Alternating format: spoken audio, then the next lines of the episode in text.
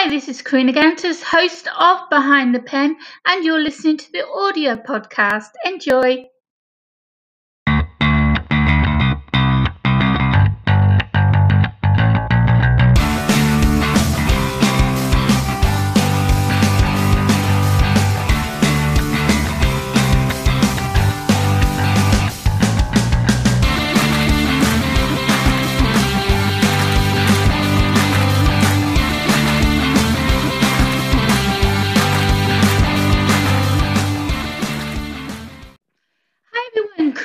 Kantas here, host of Behind the Pen. Thank you for joining me for another episode. I'm an award winning author of 14 books. I'm a YouTuber, a podcaster. I have the radio show Author Assist on the Artist First Radio Network, and I'm also run Author Assist, which helps independent authors with their marketing and promotion. Today, my guest is Elliott Mason, and this isn't the first time that we've, well, it's the first time we've met, but not the first time we've talked to one another. Welcome to the show, Elliott. Thank you. I'm glad to be here. I appreciate it. We first met on my radio show when you did your debut novel, um, and you came on and we talked about that. And uh, Yeah. we're here to um, talk about the first book and to also congratulate you on the second book. No, I'm, I I appreciate that. No, I, I it was uh, was wonderful to talk to you that first time. I was excited being a, a brand new author, uh, and uh, it was ex- exciting to talk to people and get to meet you uh, with you. And uh, yeah, I'm uh, looking forward to uh, chatting all about my first book and, and the new book that's uh, coming out, or it actually is out now. It's, it's amazing being that debut author to, to finally hold that book in your hand and say, I did that, that's my baby. You know, it's took years of research, years of, of hard work and editing, and finally you have it in your hand. And there's, I just know, there's no feeling like it, there really isn't. Uh, you're absolutely right. It, it's it's almost surreal. You you uh, because the only time you ever really look at it, you know how it is. You've got piles of papers and notebooks and scratch outs and notes, and then and then you'll put it together on your computer, and you'll have like you know a hundred different versions of the book, and you're trying to figure out which one goes right. And it just seems like a process that will never end. It just keeps going and going, and finally, when you get that hard copy in your hand, it's like, wow, this is it's real now. It's not just an idea. It's something that is you know out there in the universe and it, it really is a very cool feeling Before I ask you how things have gone from that first book to the second, because a lot of things have happened since then, let me ask you how did you first start off wanting to be a writer? Was it from your love of reading, or you've always had that story in your head and you needed to get it out? i i loved reading um, i actually loved writing but i was too i guess for lack of a better word chicken to to actually show my writing to anybody else. Uh, when i was growing up uh, my parents and even my sisters they said oh you're you're such a good writer. You're such a good writer. And of course me being the you know you know teenager who thinks he knows everything i was well you know what those guys know? They don't know anything about they don't know what a good writer is. They're just saying that to make me feel good. And later on, I started to rec- I I started to get a little recognition in college, and I really enjoyed it. But again, I was still too scared to put out an idea of a novel, and I started writing for trade magazines and blogs and websites, and it just kind of grew and grew until finally, you know, my parents said to me, you know, we've been bugging you about this for years. You need to actually sit down and write a novel.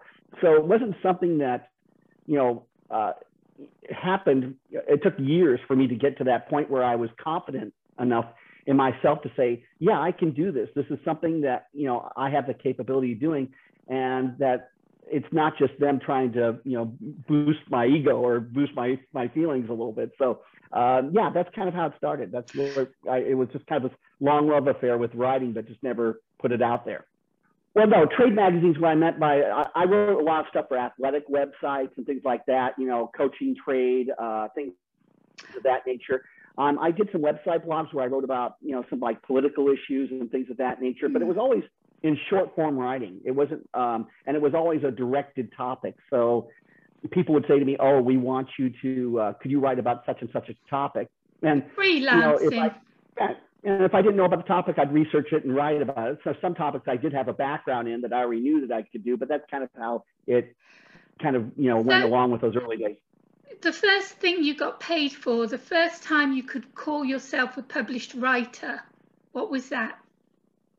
That was actually a, uh, writing for an athletic website, and I was writing. I was covering uh, an article about uh, training, and I wrote the uh, uh, an article for it, and it came out, and I actually got a little paycheck for it. You know, it's like, oh, here's your money, and I was like, wow, that that's interesting. I never, you know, because for years and years I had written tons of stuff, and you know, most of the time it just sat in drawers in my in my bedroom. I never saw the light of day. So the first time I actually realized, wow, people will actually pay me to do this was kind of a revelation. My first check is still framed. I never cashed it.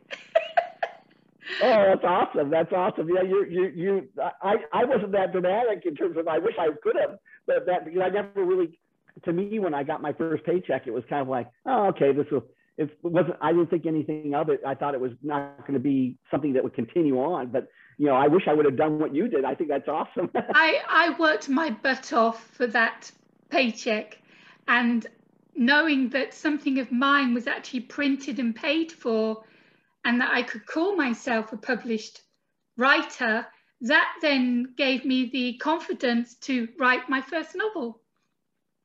Well, that's fantastic. I think that's a great way to done. I, I really had wish uh, wish that I had done that. Uh, but I never, even when I wrote my first article, I never even envisioned that I would write a novel, let alone two. So it was kind of uh, at that time the idea of actually doing something like that you know just to me it was just like oh okay here's a little extra money i can stick it you know i can yeah. i can buy groceries this week so it's kind of a, that's kind of how it went so let's talk about your first novel because it is a doozy um, where did the idea come from for this well i was a history major in school and i had always had a fascination of history uh, especially that time period the american civil war and um, I, I had, you know, learned of this thing called the Dahlgren Affair, which in school, but I really didn't know much about it.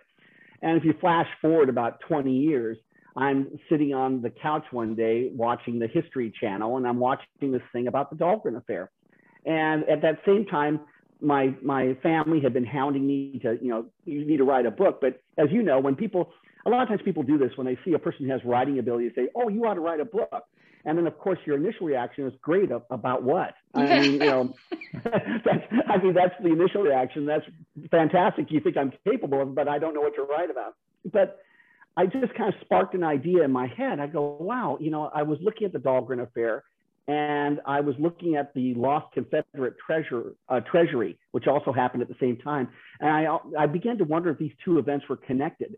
And so based on that idea, I started to kind of outline in my head uh, a story of how this, you know, how this could uh, develop and how it could affect us today. My my whole idea about history is that history has a direct impact of how we think and act today.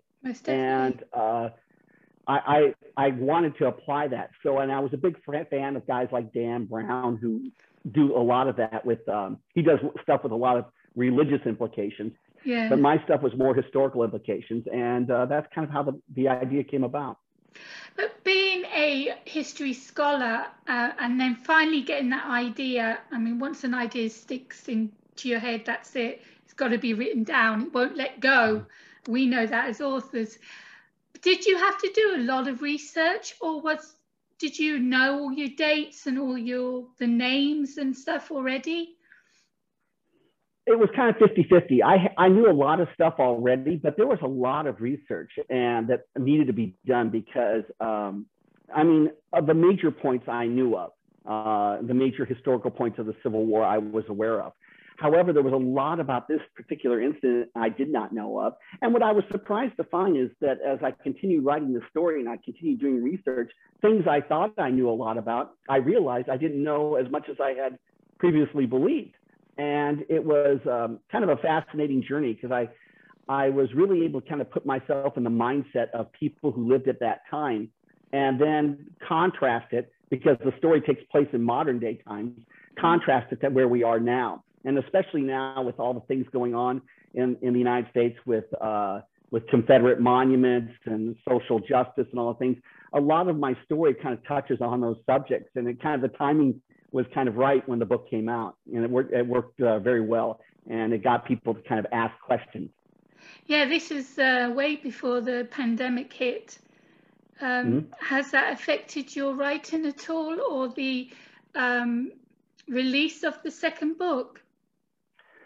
It did affect my writing from the standpoint that uh, it kind of slowed things down a little bit. Uh, ironically, I don't like to write at home because I uh, I have a cousin who's also a writer, and uh, he said that writers are always looking for excuse not to write. and a lot of times when I was at home, you know, we want to do anything but write.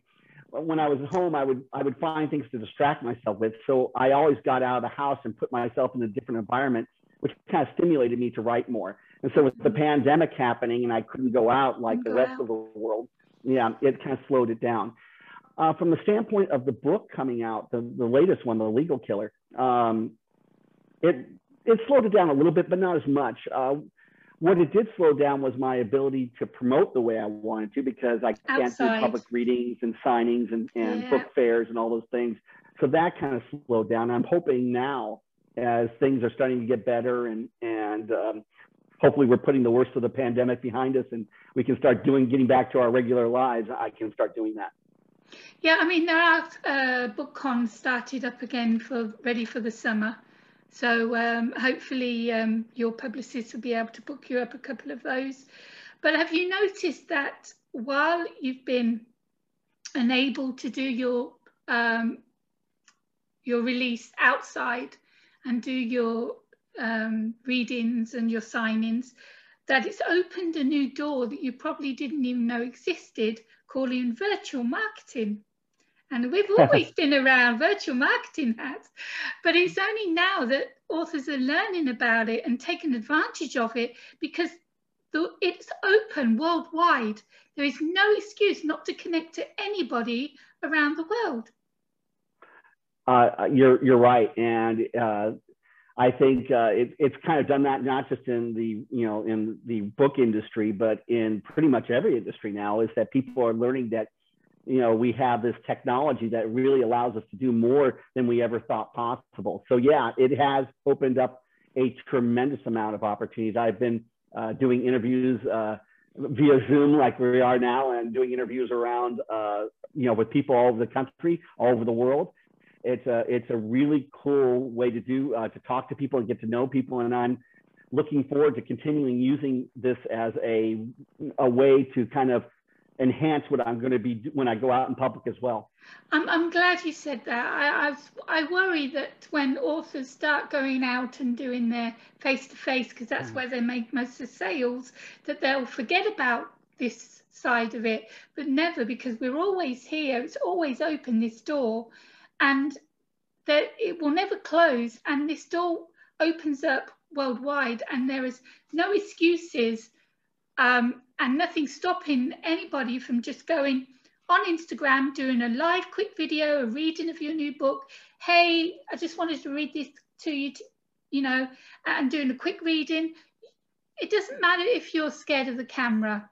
You're not watching anybody, they're watching you. And if they're not watching you, they can watch it later.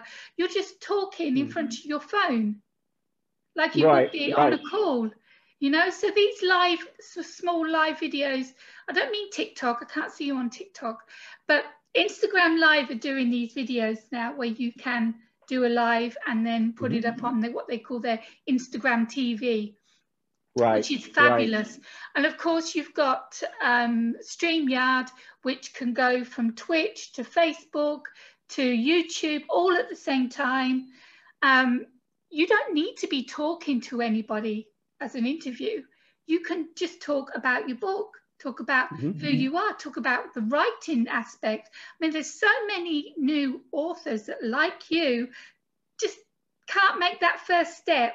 And you could talk to them and tell them that you felt the same way. And look what's happened with you now that you finally took that step.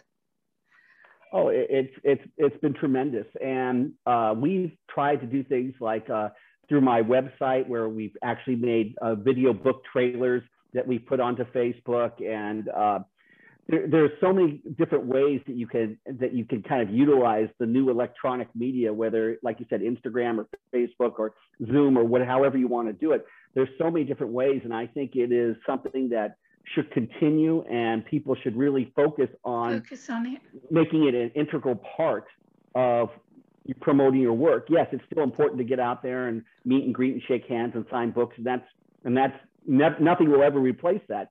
But this is an awesome way to enhance it and to kind of um, get yourself right. The people the that marketplace is huge. The world is a Absolutely. huge place. The marketplace yes. is open to you. I want to go back quickly to your first book. There's a question I wanted to ask and I forgot and I remembered it now. You put these two um, uh, incidents, the uh, Confederate Gold and um, the other one, I can't remember the name now, it's gone. Um, the Affair? That's it. Together yeah. to, even though it wasn't um, together, but I, I just want to know, while you were doing your research, did anything click and think uh, that this could really actually have happened? Well, that was kind of the impetus of the book because the Dahlgren Affair, for those who don't know what the Dahlgren Affair was, in March of 1864, there was a young Union colonel by the name of Ulric Dahlgren who was killed just outside of the Confederate capital, Richmond, Virginia. And when the Confederates searched his body, they found a set of orders on him. And the order said, You are to kill President Jefferson Davis, who was the president of the Confederacy. You are to kill everybody in the Confederate government, and you are to burn Richmond to the ground. And this was a huge breach of etiquette because there was kind of an unwritten rule, a gentleman's agreement, really, between the two sides that the uh, uh, civilian heads of state would not be targeted. So the South wouldn't target Lincoln and anybody in the Union government, and likewise, the Union wouldn't target anyone in the Confederate government. And uh, there's a lot of people to this day who believe that President Lincoln ordered the hit because a lot of people tend to forget that in March of 1864, Lincoln was up for reelection in a few more months. And a lot of people in the North were getting very tired of the war. This was the first time the war was photographed. So people are seeing pictures of the battlefields with dead bodies. And a lot of people in the North were saying, look, I don't want to send my son off to fight and get killed in a war to free Southern slaves.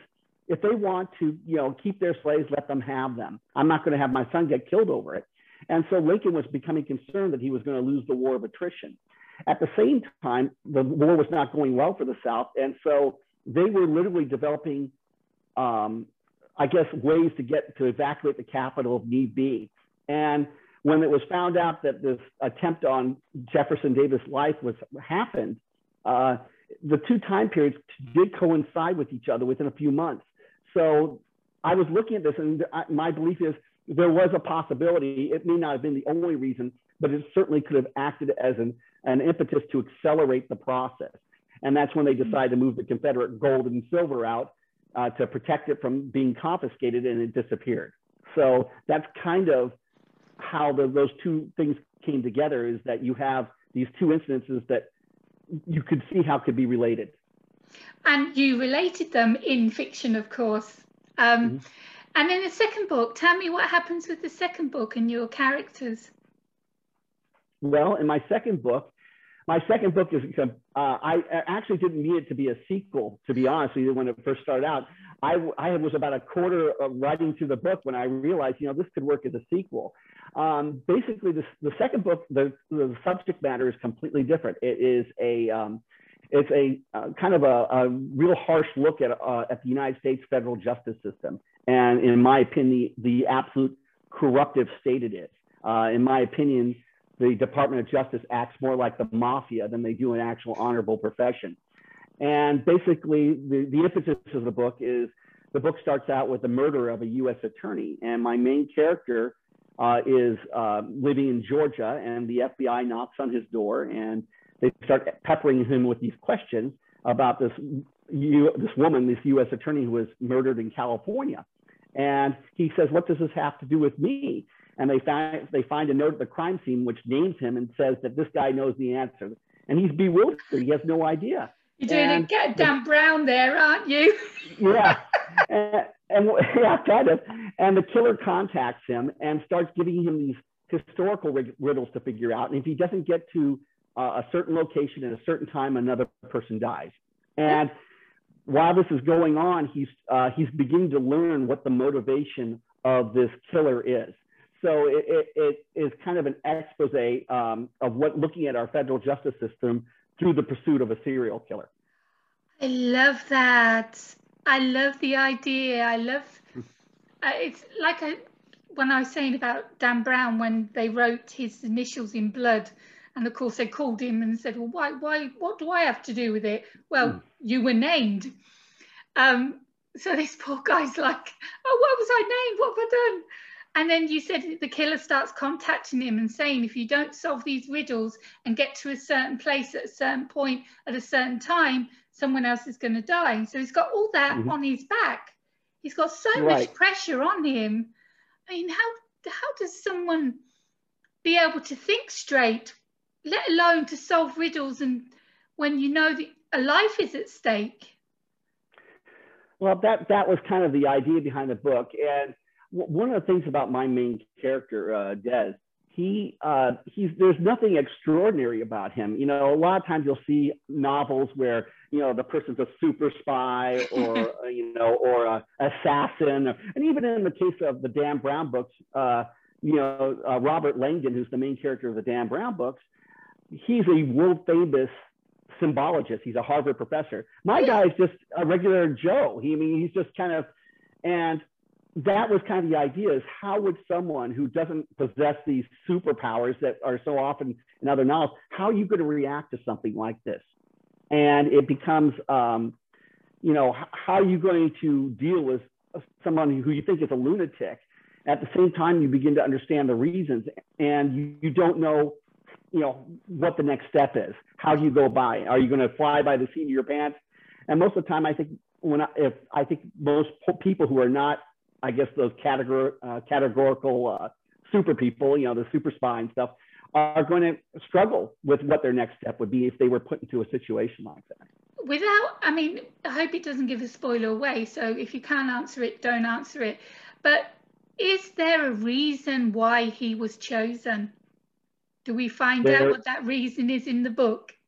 You will find out. Yes, uh, there is a reason, uh, and uh, that you're going to have to read the story to get to that, obviously, because I don't want to spoil. But but yes, there are reasons, and uh, yeah, it, it's the the whole idea was to figure out um, when I was writing the book how to connect kind of the two stories in a sense, but at the same time, I wanted to make this a much more modern day.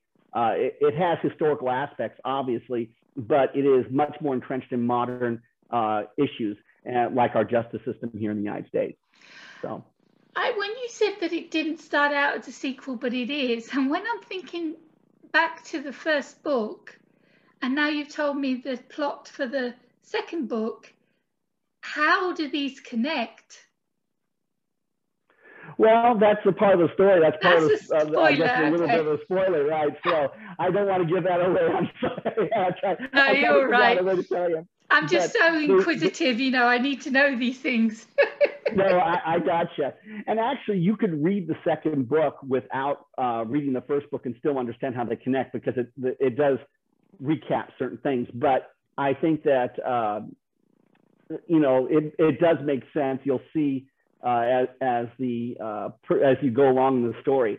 Uh, the whole idea of this story was it's, it's much faster paced. Uh, mm, the Arlington Orders it. was a build up. Yeah. The, the Arlington Orders was a buildup, and it, it, it built up through a period of, um, you know, kind of a slower buildup. This one is kind of you can't catch your breath from the very moment. Uh, the book is shorter. It's about um, about 100 page 100 pages shorter. The the Arlington Orders was 122,000 words, and this one clocks in right around 83, 84,000. So it is shorter, but yeah, it's a it's much faster paced than the Arlington Orders, and it's uh, I'm, I'm hoping people enjoy it. And, and I hope it, I always want people when they read my books to feel a little bit uncomfortable with the questions I'm asking them. Uh, I want them to ask some serious questions about what is going on in the United States uh, with the uh, federal justice system. Yeah, I mean, that's going to cause some um, talk in itself uh, with that topic. Of course, you're going to have those uh, foes against and those foes uh, that are with. And um, I think you're very brave to tackle a subject like that, and it needs to be tackled. But um, what's next for you, Elliott? I mean, you, you've just released the book, so I'm assuming you've started on something else. I'm probably like most writers. I always have, you know, a, a zillion ideas bouncing through my head. Uh, yeah, I'm working on one actually, and it didn't start out this way, but it's become again real topical about the um, about the Israeli-Palestinian issue and mm. what's going on, and not just what's going on there, but it's uh, how it's affecting things in the United States. And uh, uh, so I'm I'm working on a, a suspense thriller about that right now. Wow, you really don't take uh, uh, little topics, do you? You really take the main, you really hit hard and, and take a topic that means a lot to you, obviously, but is uh, in the news and relevant to, to this day and age. Well, that's what I hope. I mean, I, you know, I one time saw Dan Brown interviewed and they asked him a very interesting question. The question was, they asked him, do you, do you write for your audience? And he said, hell no. He says, I, I write the type of stories I would want to read. And I've kind of followed that, that line, you know, where these are issues that interest me. And um, the, obviously the Palestinian Israeli conflict has been uh, a thing that's been going on for 50 years now.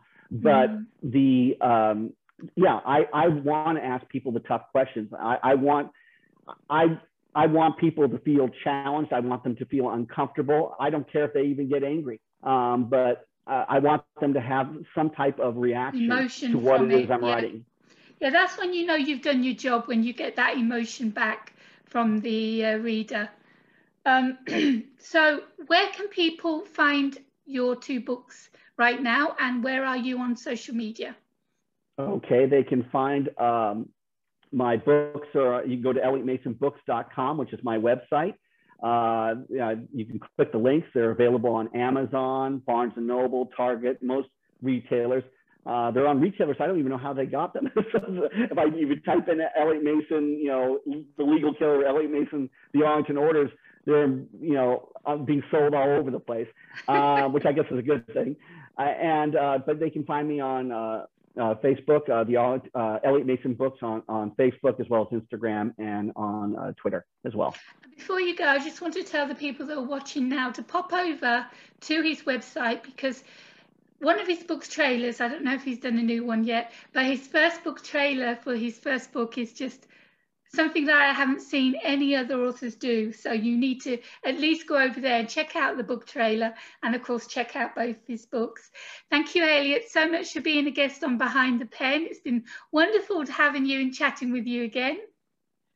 Been fantastic talking with you and I, I look forward to doing it again. Hopefully uh, when my next book comes out, we'll, we'll be able to talk about that as well. But thank you very much. You're very welcome.